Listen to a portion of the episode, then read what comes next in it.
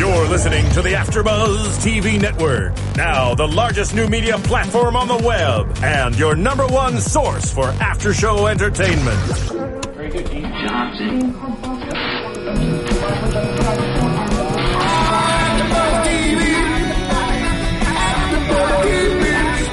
The AfterBuzz Studios in Los Angeles, California, presented by Maria Menounos and streaming live thanks to Akamai Technologies. This is AfterBuzz TV's Mob City After Show.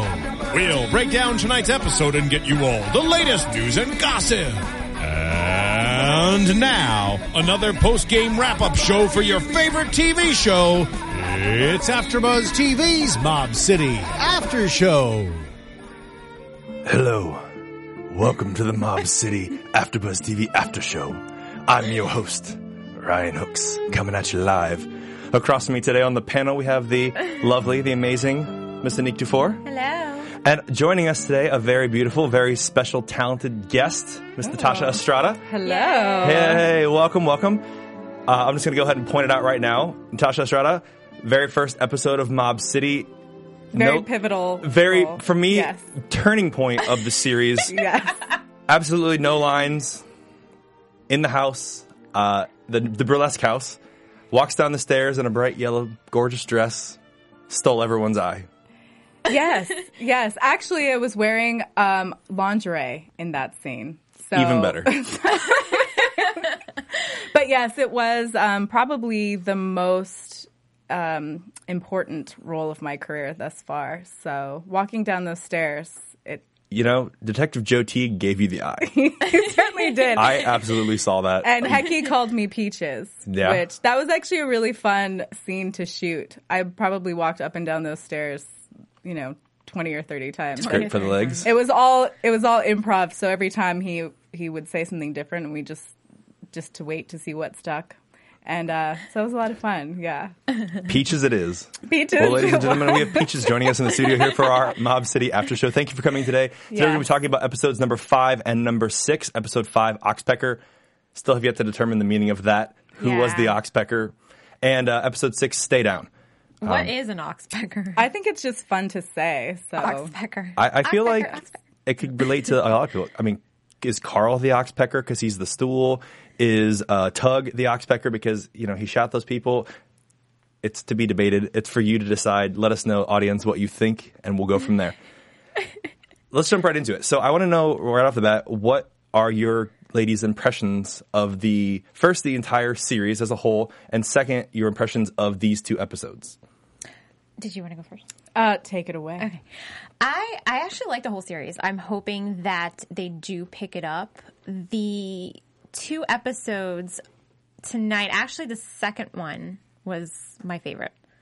It The very had- climactic ending episode. Yes, which I loved, by the way. Um, A lot of man, a lot of man cake in this episode. Oh yeah. Oh yes, especially for us. pinstripe suits and man cake. Absolutely. Man cake. Natasha, what do you think about the episodes?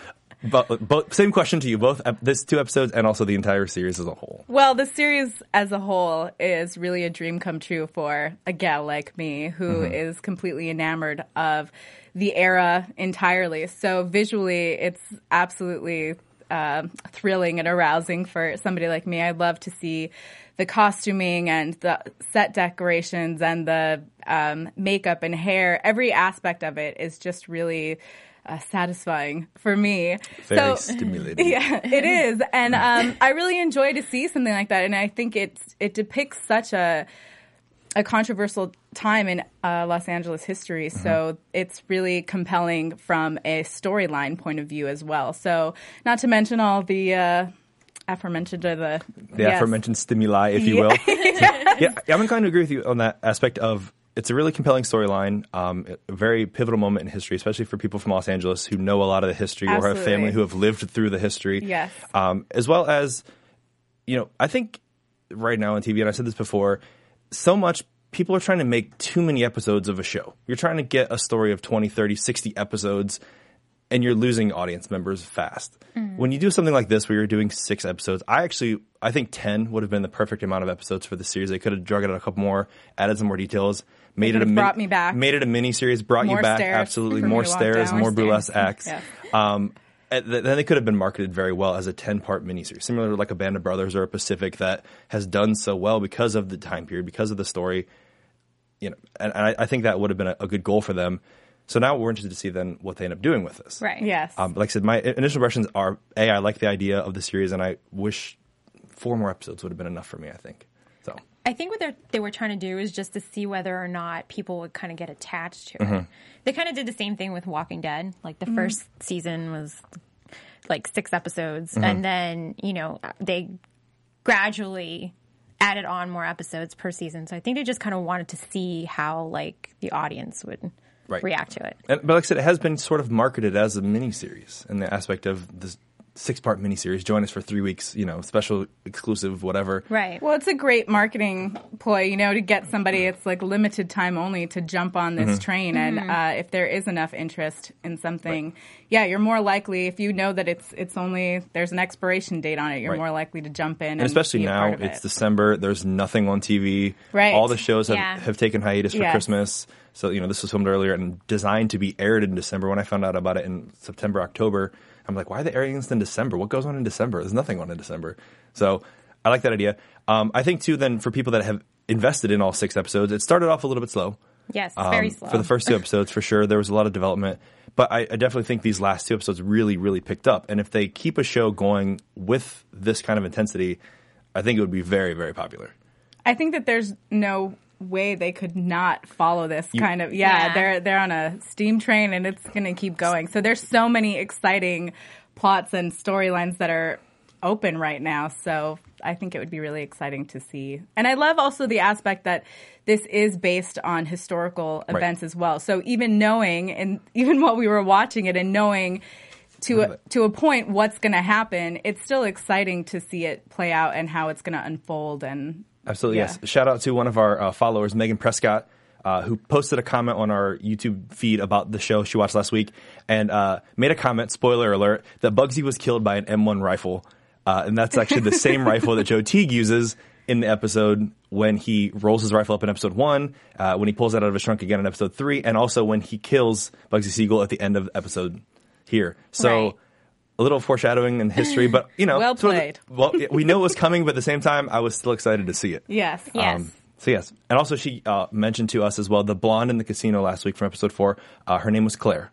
Claire. Yes. Okay. So thank you, Megan Prescott, for that comment on Megan YouTube. is on it. She is on it because apparently Yes. we both missed it. So we appreciate that. Um, which brings me to my next point. I love segues, as you know. Yes. Um, all of us out there in the world, you love the internet. Uh, we love iTunes. So feel free to go on iTunes because you want to know how you can help us out. We do these shows for free. Uh, all our content is streamed live to you for free. We have over 60 episodes of podcast on a weekly basis. If you want to go out there, you can go onto our iTunes feed, give us a five star rating, give us a comment, tell us what you think, tell your friends. Uh, make sure you download Mob City. Make sure you check out all the other shows that we have here to offer. Uh, and we look forward to seeing you out there in the internet cyber world. Go on the Facebook, go on the Twitter, join on us. the Twitter. on the Twitter, on the Facebook, on the Instagram. It's so much better to say it like that. It, it's more official Yeah. that way. I went to the Ohio State University, so to me, adding a the in front of everything makes it better. We are the after show. We are It's the after buzz yes. After TV show for the Mob City on the Twitter, on the iTunes, on the Instagram. Five star rating. Give us a follow. Give us a shout out. Look forward to hearing from you. All right. Actually, I actually wanted to say something about your previous topic, which you're talking about. Yes, Mr. Stephen Lemieux in the booth here, coming Hey in, guys. making an impression. Comments. Go. Um, so when you have a six episode series like this, and when they sell this to a network, it's much easier to sell a six episode story that can get people hooked than it is to sell a 13 waiting on a back nine. So what's really great about something like this is they don't need to worry so much about packing everything into a pilot and having people kind of, you know, Sensory overload, if yeah. you will. I mean- that's Yeah. Natasha's area, not ours. yeah, you don't want you don't want to peak before you don't want to peak and fizzle out in a six episode or No, even in a don't. 13. no, you don't. Yeah. So that was the problem we had with Vegas, which is a kind of a similar historical, more mob oriented Right. show. Which was a great show. Mm-hmm. it was a great show, but didn't it didn't get picked up because it really it peaked too early in the season. At the end, you were kind of left, you know, uncertain. So when you have six Unimpressed? episodes, yeah, pretty much. So when you have six episodes, you can have a stable pilot, have a build up, have a great two finale episodes, as you've said that these two episodes have been the, The best. strongest. And now they're going to have no trouble getting someone to pick it up for maybe a full twelve next season. we'll find out. And later on in the show, we are going to be talking about uh, the show's ending and some of the features of that. So stay tuned for that, but not quite yet. I'm going to tease you just a little bit longer. Absolutely. Um, so moving into that, uh, with some of the impressions and some of the comparisons that we've been talking about, I want to go back to what we talked about last week again with the directorial comparison between the shows. Because as you know, episodes one, two, three, and episode six were directed by Frank Darabont, uh, and episodes four and five were direct- directed by Guy Ferland. Um, Right. so they split that up a little bit in some of the duties. Uh, and as you were commenting earlier, and I also noticed a lot uh, in the third and fourth episode, a huge comparison difference between the way that the, the show was shot. There was a lot more light aspect in the Guy Ferland Yeah. episode, episode four, versus the Frank Darabont, who has consistently had a very dark, rainy, red flashy light style. And again, I commented last week as well about maybe getting lost in some of this style. Um, did you notice as much of a difference this week in the two episodes, or do you think they were more along the same lines? Maybe they had a conversation, said, "Hey, we need to we need to figure this out, and we need to get on the same page." I think they kind of went back to like maybe a little bit on the same page. Mm-hmm. I think Guy kind of like m- is more into the eye candy per se, as in like colors, and Mm-hmm. as and Frank is more into like the details and Mm-hmm. like the storyline itself. I actually, I I prefer the Frank versions. I, I, mean- as well. I'm a bit And- partial, and- but If you're a bit partial to? Frank Darabont episode one, yes, that is my favorite episode as well. but I think uh, a bit like we talked about. There's there are so many details, and especially when you're doing something that has a period specific Mm-hmm. uh, nature. With the voices and talking and you talk like this. exactly, it's very distracting.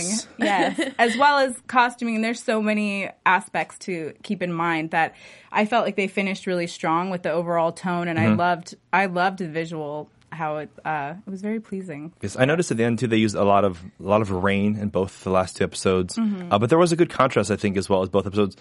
It wasn't just all dark. There was the scenes at the Biltmore when it was in the daytime. There was some different scenes at the train station where there was a lot more light aspect in the show and the contrast that they were Right. using that they didn't have, I think, in episode three and four. I think it complemented also the story. I think so, yeah. Um, and it played very well as what was What was about to going on. unfold. Right. And Yeah. I, I think it's interesting to note as well. Then, based on the directorial comparison, you know, Guy Ferland has done TV. M- Most of his major credits have been on various TV shows, so he's familiar with shooting a one-hour episode. Whereas most of Frank Darabont's major credits have come from movies, you know, Shawshank Right. Redemption, Green Right, Mile, right. and that kind of stuff. So he's used to being able to develop a style over. Mm-hmm. two to three hours, whereas Guy Ferland's used to saying, "This is what we need to do. We need to do it in forty-five minutes." Yeah. Right. with Much more commercials, efficient. and he's very Get it efficient in right. his style. So Yeah. there's a lot, a lot of balance in that. Um, but yeah, I, I think there was a lot more consistency this week in the two episodes that we didn't get in the last couple of weeks. Right. And I think for this type of show, I don't think that we want, I don't know, maybe we do, but I don't, I wouldn't want to see something like just like an ordinary like TV show, like a 45 minute Mm-hmm. type. So I kind of go more towards the Frank version as to the guy version. Because Yeah, you especially like- for this type of show. Right. You definitely feel like you're seeing a a full length feature Mm-hmm. and it Yeah. has that mood and it it grasps you. It definitely pulls you in just uh, off the you know And two is aesthetic showing it, you know, showing it two hours at a time. You, it's like you're sitting in a movie almost because we sat, Right. you know sat in there and watched it for two hours each week instead of doing six weeks of one hour. you know. Yeah. So Yeah. Over an extended period of time, though, I find that that dark tone can be a little, you know, it Mm-hmm. does pull you down. But I felt that a lot of the text and the script played off that well. There was there were some funny moments and there, Right. some unexpected little jokes that were that brought some laughter in, and so that was kind of a nice contrast. Now, do you think that they could have done more with that? Do you think there could have been more episode moments where they had some comedy between some of the characters, or they had a little bit lighter note? I th- I think so. Um, obviously, the storyline is much more driven towards the violence and the drama, but I think that perhaps more of a, a lighthearted tone in, in parts of it could have Mm-hmm. added to it. So now I'm going to throw you a, a big curveball. Where do you think that those parts could have been in the show? We'll, we'll, we'll specifically stick to episodes five and six. We just watched them. Where in those episodes do you think that there could have been more comedy? I, I loved when Jasmine hit um, John. I think you- they could have put like a little something in there. When she was slapping him Yeah. and then kissing him and then slapping him again. Oh, if only I had a nickel for every time I've been there.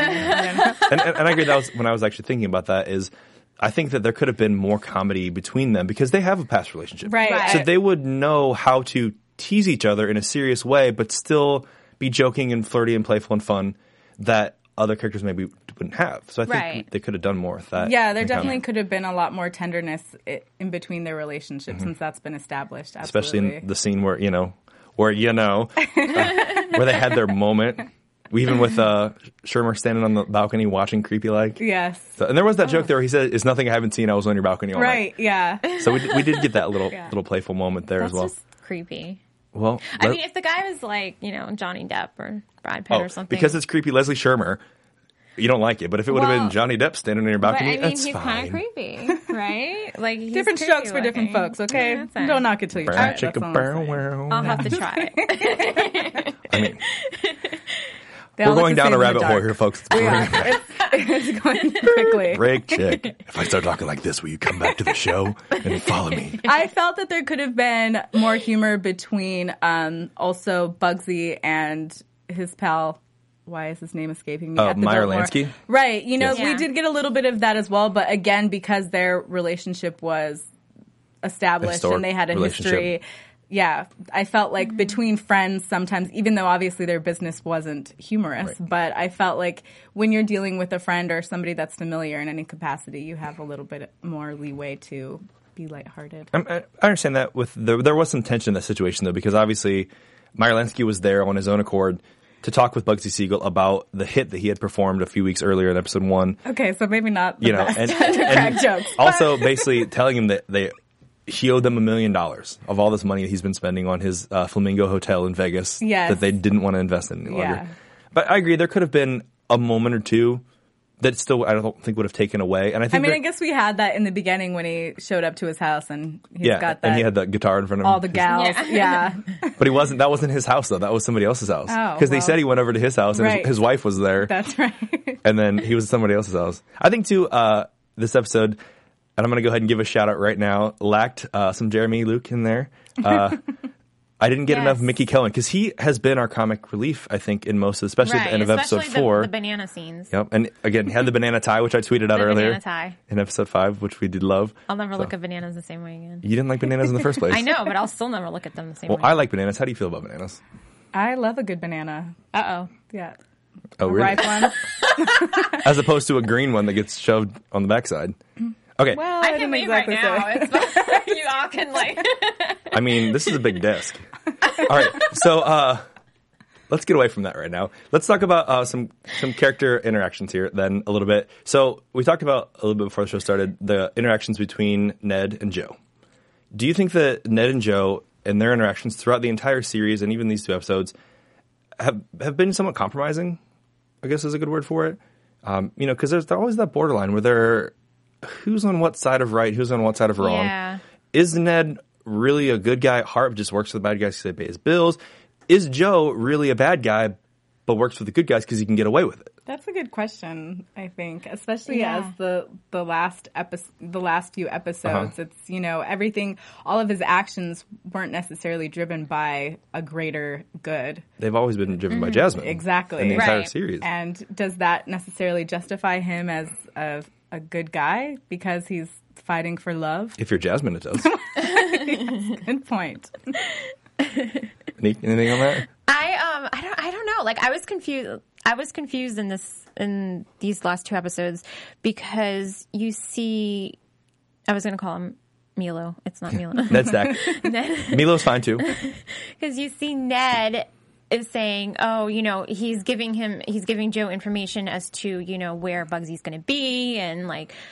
You know what time and stuff like that for him to be there. helping him out, yeah. Right, he's helping him out, and then it's kind of like he kind of like goes kind of behind.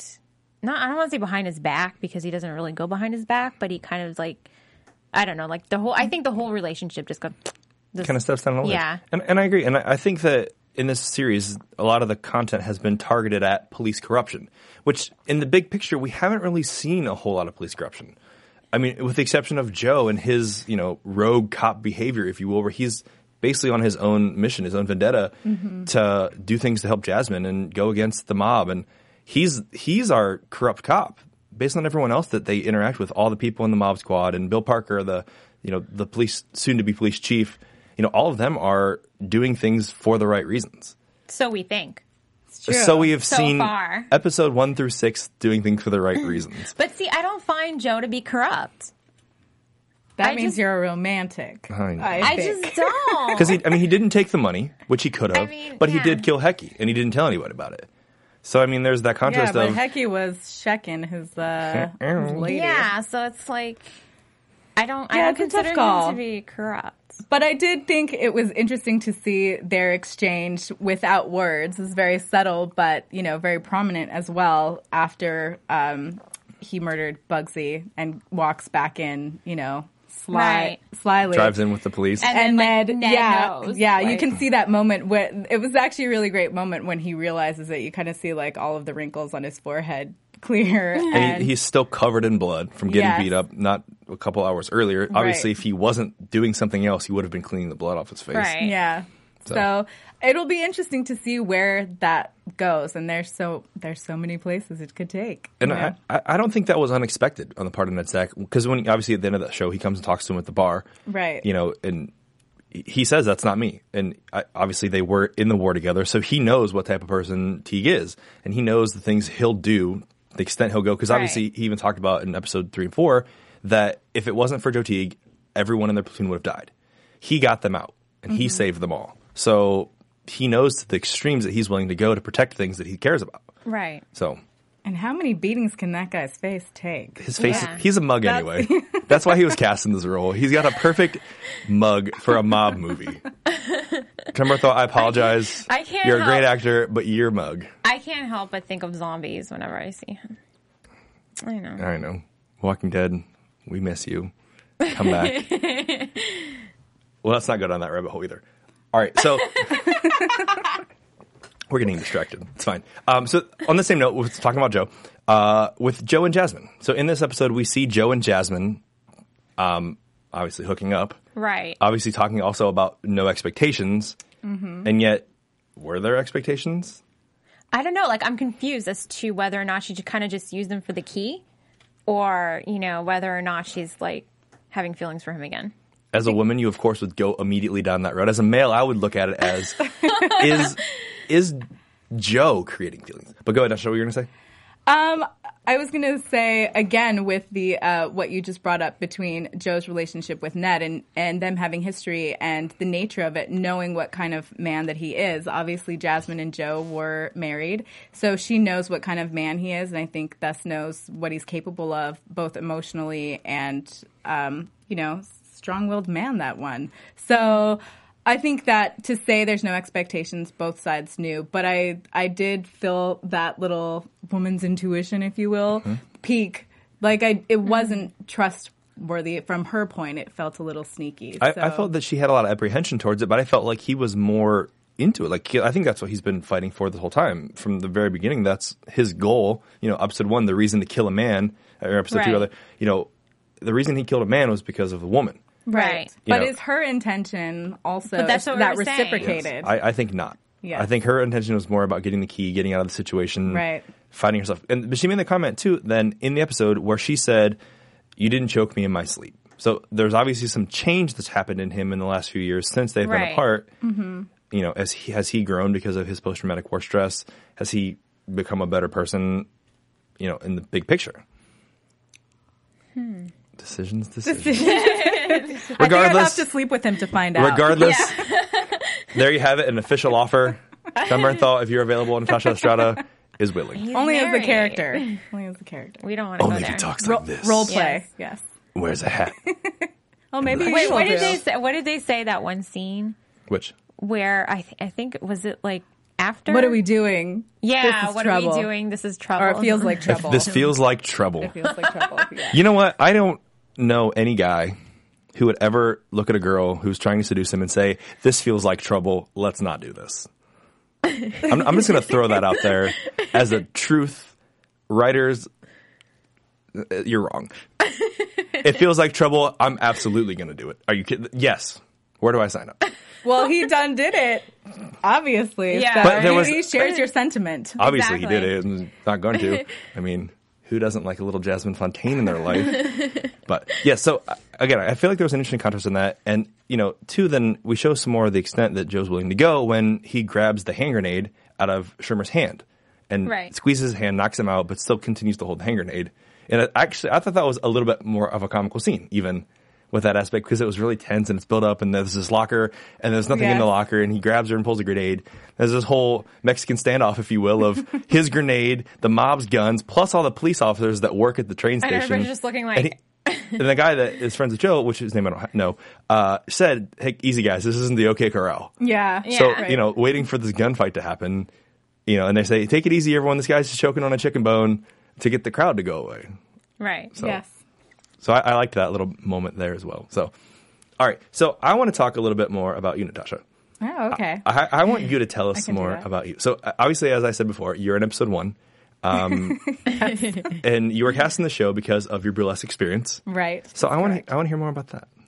Uh, I started performing burlesque about 10 years ago, and I've always just been very captivated and inspired by showgirls and any eras from the 20s through the 60s, really. And um, yeah, I mean, what girl doesn't want to dress up in amazing clothes and makeup and travel around the world dancing? It's like every, well, it was my dream. And what guy doesn't want to like like and watch a girl who dresses up in sketchy clothes and dances around? Wait, Now- sketchy. Well, so there there is that line right with the burlesque where it becomes risque versus raunchy, if you will.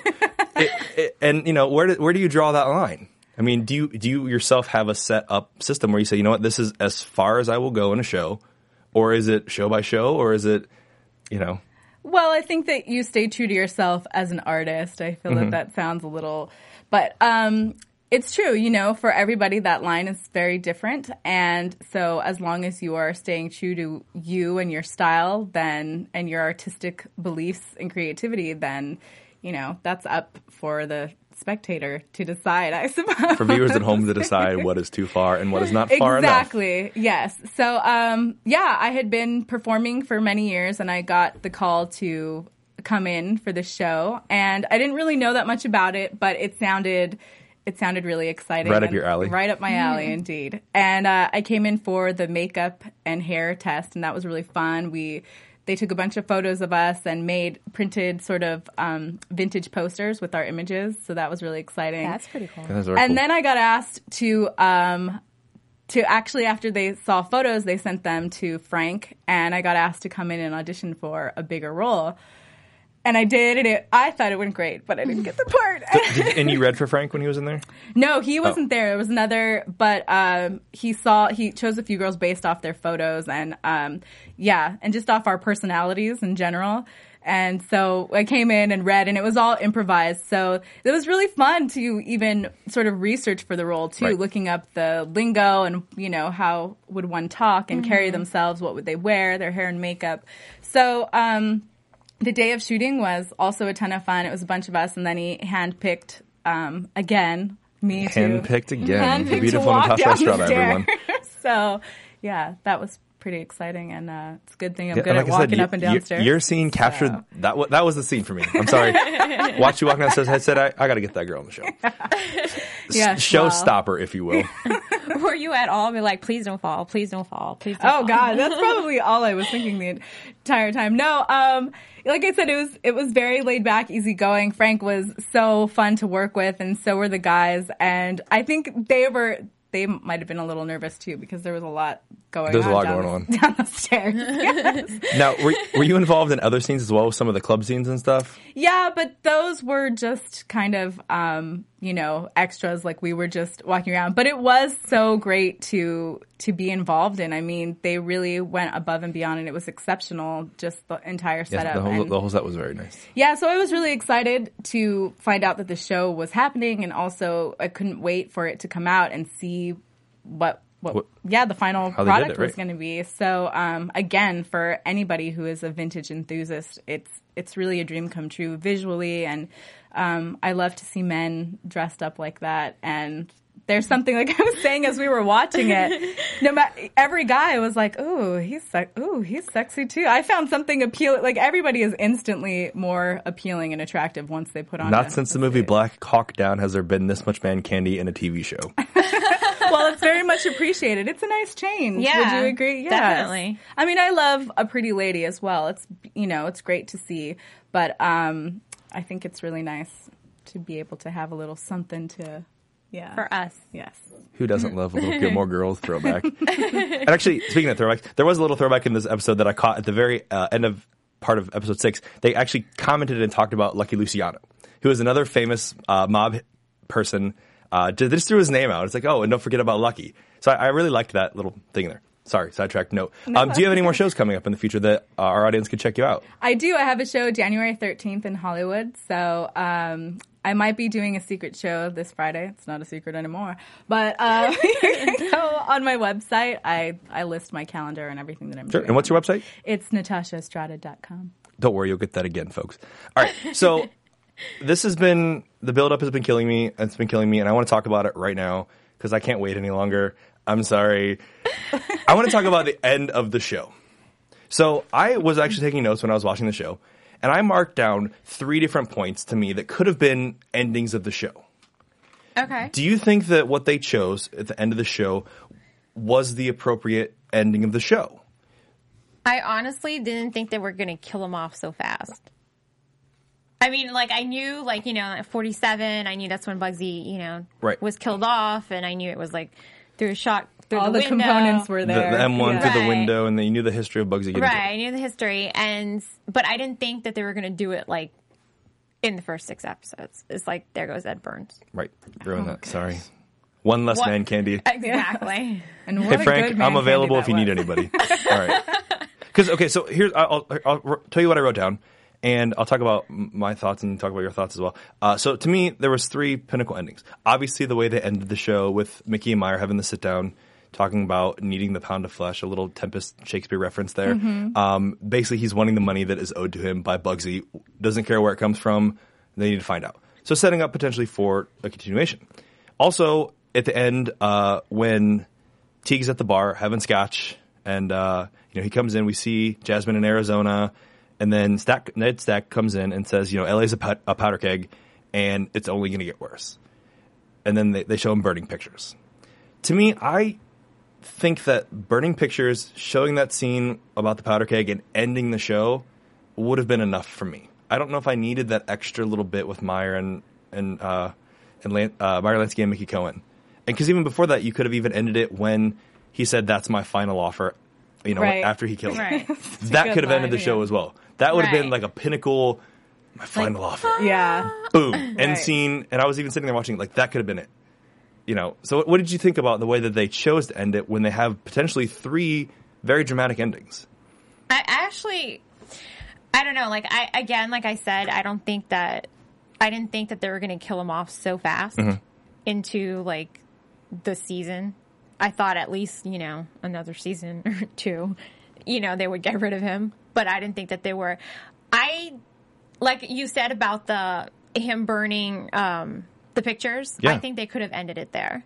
I think maybe the reason why they added with um, Jared, what, what's his Meyer name? Lansky and Yes. Mickey Cohen. is just to show um, that okay, Cohen is going to be like the next big wig. And, and they commented on the show that he potentially isn't going to be the next big wig because, and that's the scene right before that. He says, "Do you really think that they're going to let Mickey Cohen take over this operation?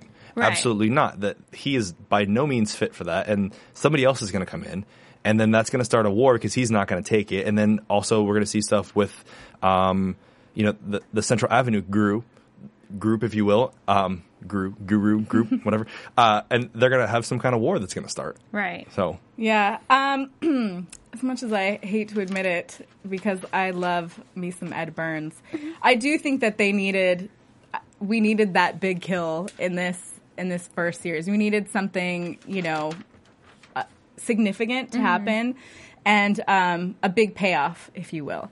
So um, and it was really well done. You know, like you said, there was all these components. There was tons of suspense. Even though, even if you knew, and, and Right. all the signs pointed to what was going to happen, it was still very exciting and thrilling. At you know, I felt myself like kind of on the edge of my seat and tensing up just to see it unfold. Um, I'm I'm with you though. I feel like I loved I loved that line. It was so so great. The um my final offer. Yeah. You Yeah.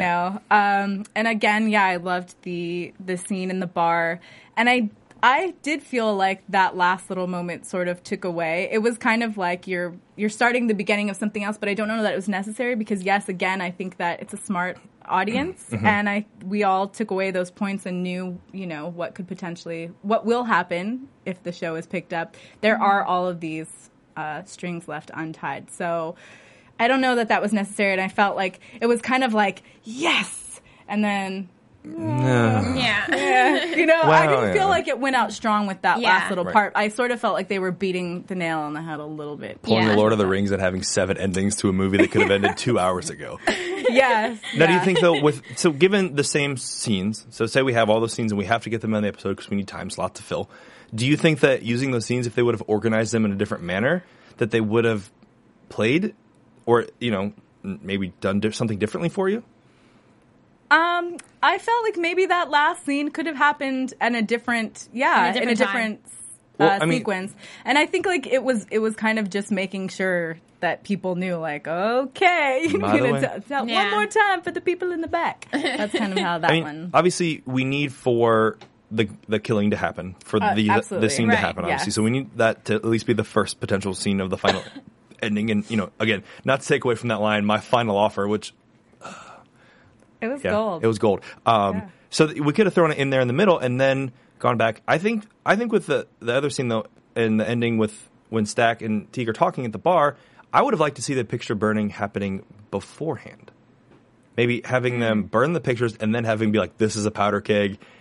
and it's only going to get worse. Mm. And that could have been mm. another great ending line to the show mm-hmm. that that still to me could have set up for a lot more action, a lot more episodes to come potentially. You know, we're still hoping to hear more about this. Uh, th- that that could have been a good close though. That I would have felt satisfied with that. Yeah. yeah, I could Yeah. jump on board with that one. I So- think uh, I think we should be the writers for next season. I'm picking up what you're putting down. Picking up what I'm Yeah. throwing down here. Yeah. All right. well, usually in the show here, um, this is where we go into the predictions for the next week's episode. Can I get a sound effect, please? Can I get some flashing lights? There's some flashing lights. There it is. I predict more stairs. You predict more. Okay, so obviously we don't know of any more scheduled shows. However, I want to do some predictions anyway. Okay. I want to hear what you guys have to say, you lovely ladies. Uh, if the show gets picked up, what do you think are some things that will potentially happen in the show? So let's hope the show gets picked up. Let's just go there. I think that Jasmine's going to come back. Okay. and maybe the whole like relationship between her and Joe is gonna like grow more. I think that Ned and Joe's relationship is kind of like not going too well right now. Okay. Their friendship. And I don't know, I think uh I think Cohen may be the next big wig. Next big wig. Natasha, what do you think?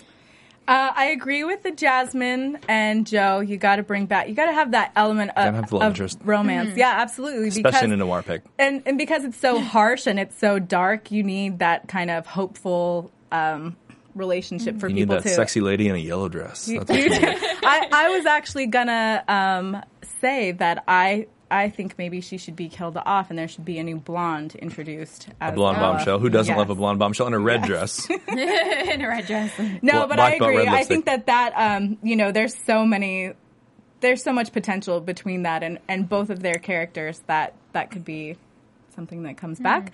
Ned and and Joe is. I actually disagree. I think that maybe their relationship could take a new turn after the events that have just happened. So For the good or for the bad? I don't know. I'm not sure. It was hard to tell between obviously uh, what happened, but um there was a lot of exchange happening without words and so I felt lot of like physical. Yeah, it was it was interesting, but it, I couldn't really depict exactly like is that a I, might I think it was either way. Yeah, I, Yeah. I think that Could've it was very either way. ambiguous, but I think that it could go more to the good. I think that I could see more with them having a closer relationship where maybe they together are involved in something either on the bad side or the good side. I don't know which side they'll be on, but them in a relationship where they're working closer together. Right. Um, I think what they have as a friendship is probably stronger than any of the relationships in the show, other than obviously Jasmine and Joe. Right. Um, in Oh, terms let's of not forget though. Also, the whole. Uh, sorry, I totally just cut you off. No, you go. But the um, the story behind changing the corrupt LA. Right. Yeah. So we've right? got uh, soon to be police chief Bill Parker. Yes. And uh, Tug, who uh, was shot in the scene where they tried to break in and kill Carl, uh, that he was saying he's starting this internal crimes affairs. I don't trust him. So do, do you think I Bill don't Parker? trust Parker. I think that's a common sentiment. It's, yeah, it's his, his weird hair, It's that gray blonde hair that he has. Uh, Neal McDonough, you're amazing in everything you do, but He's too pretty. Like there's yeah, there's something about him Yeah. that you don't. there's not enough quite- gruffness of him Yeah. to be. Uh, uh, well, I mean, that's why, and he's pretty because that's good is the side of pretty, right? Right. So all the good guys are always pretty, except you know Joe Teague, Except the bad ones. except the bad ones that get beat up a lot. So I mean, yeah, I, I agree. There could be there's so many options that they have for the show. So let's just hope that TNT gets smart, Yes. picks it up. Right. Yeah. So cool. So uh, thank you for joining us here on the Mob City After Show, episodes five and six. Uh, Oxpecker and Stay Down. Uh, Anik Dufour, tell us where they can find you. You can find me on Twitter and Instagram at anique2four my website, anik24.com. Miss Estrada, tell us where they can find you as well. You can find me at natashaestrada.com, Instagram, Natasha Estrada. Everything's just Natasha Estrada. And your Twitter? Uh, that's Viva La Cholita. Viva la Cholita. yes, long. And I'm Ryan Hooks. You can find me at Ryan Hooks92 at Yahoo, Instagram, Facebook, Twitter, and Snapchat. Plenty Listen- of fish. Listen, Match.com. plenty of fish, eHarmony. Also okay, soon. Cupid Yes. available. Yeah. Zeus, Zeus, Zeus. Zeus, Yes. yeah. Well, anyway, you can find us on the interweb anywhere and everywhere. Thank you for joining us tonight on the Mob City After Show. We hope to see you soon for episode seven. Let's just go for that hope. Okay. Thanks for tuning in and have a good night. Thank you. From executive producers Maria Menounos, Keven Undergaro, Phil Svitek, and the entire AfterBuzz TV staff, we would like to thank you for listening to the AfterBuzz TV network. To watch or listen to other after shows and post comments or questions, be sure to visit AfterBuzzTV.com. I'm Sir Richard Wentworth, and this has been a presentation of AfterBuzz TV. Buzz you later. The views expressed herein are those of the hosts only and do not necessarily reflect the views of AfterBuzz TV or its owners or principals. Thank you for watching AfterBuzz TV on YouTube. For more of your favorite after shows and interviews, subscribe to our channel here, and be sure to share your opinion on the episode in the comment section below here. We'd love to see what you guys are buzzing about. Thanks again. Buzz you later.